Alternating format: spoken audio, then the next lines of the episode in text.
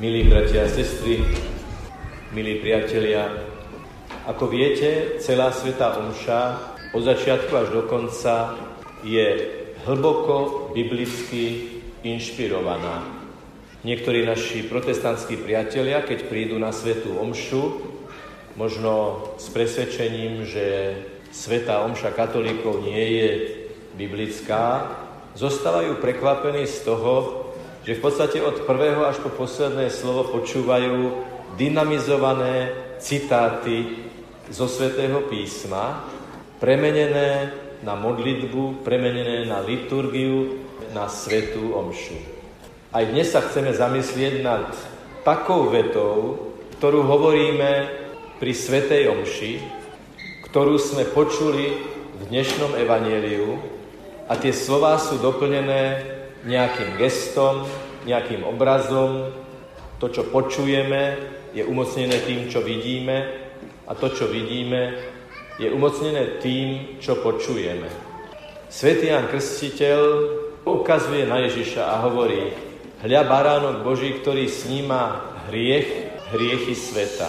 Za chvíľu, už v eucharistickej hostine, zdvihnem pred vaše oči rozlomenú hostiu a poviem slová svätého Jána Krstiteľa: hľa baránok Boží, ktorý sníma hriechy sveta. Čo budete počuť? Slová Jána Krstiteľa, ktoré ozneli pred 2000 rokmi.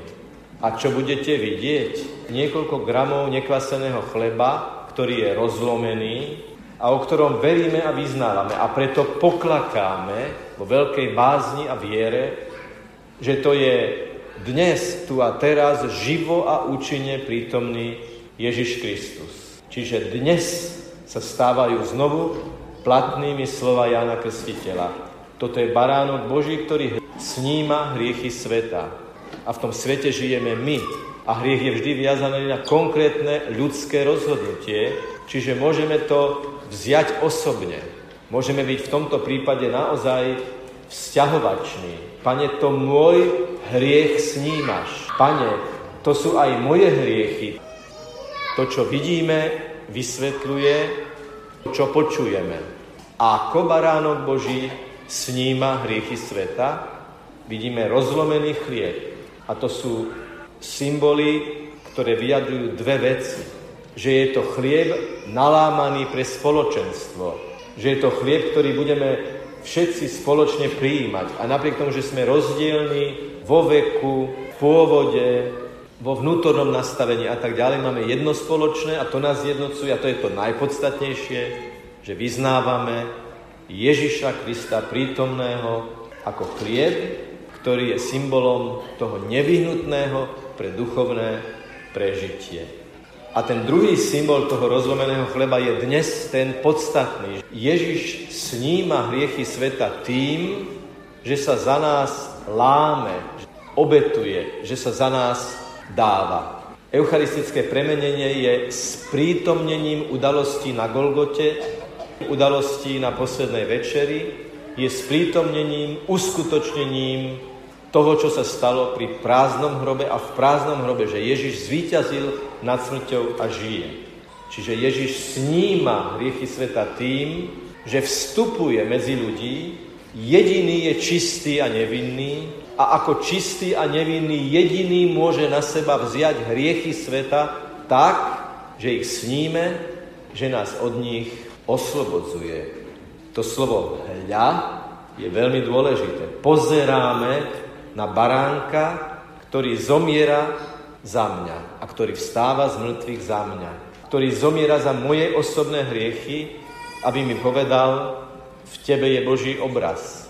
V tebe, v hĺbke tvojho srdca, je ten najprapôvodnejší, najoriginálnejší, čistý Boží obraz, ktorý chcem v tebe očistiť, aby si precitol do plnosti svojej totožnosti Božieho dieťaťa, očisteného, vyzdvihnutého, rehabilitovaného, reštartovaného Božieho dieťaťa, ktoré môže očistené vykročiť do ďalšieho života. Čiže to Jánovo slovo o baránkovi, ktorý sníma hriechy sveta, sa vymaňuje zo zovretia konkrétneho času a konkrétneho priestoru a stáva sa živým slovom dnes vo svätej omši v liturgii. A potom tento nalámaný chlieb budeme prijímať. Tento obetovaný baránok sa nám dáva, aby nás sítil. A to dnešné amen pri svätom prijímaní je naše vyznanie viery v to, že sníma aj moje hriechy, že vstupuje do môjho vnútorného sveta, že preniká až do hĺbky i do tých najtanejších zákutí môjho srdca, aby ma očistil. Svojho času som tu spomínal reklamy na pracie prášky. Dnešné animácie už umožňujú to, aby tí, ktorí chcú predať prací prášok, ukázali, ako tá molekula toho čistiaceho prostriedku preniká do tkaniny, ako sa tie vlásočnice tej látky rozostupujú, ako tie molekuly vstupujú ešte aj medzi tie nitky, aby ten, ktorý si ten prášok chce kúpiť, uvedomil, ako hlboko tú látku, tú tkaninu, to prádlo, tie šaty vyčistí. Že to nie je len niečo na povrchu, ale že je to niečo, čo čistí do hĺbky. Baránok Boží, ktorý sníma hriechy sveta, očistuje hriechy sveta, je nekonečne viac. On nás čistí v našom jadre. On nás čistí, ako to vyjadruje svätý Augustín, i v tej rovine nášho vnútorného prežívania, na ktorú už my nemáme dosah. Kam už len lúč Ducha Svätého, Ducha Ježišovho, Ducha očistného môže preniknúť. Tak si môžeme predstaviť, Pane, tak ako ten materiálny čistiaci prostriedok preniká a vstupuje a očisťuje tú najvnútornejšiu štruktúru tej matérie, kde si na tomto obraze môžeme azda prijať, že to Ježišovo svetlo tiež preniká do našho jadra, do toho základného programu našej existencie, kde si v hĺbke môjho ja, ktoré je vyjadrením mojej neopakovateľnej originality, chcenej, stvorenej, očistenej a neustále znovu tvorenej Bohom Stvoriteľom. Čiže v tejto logike, milí priatelia, je moment svätého prijímania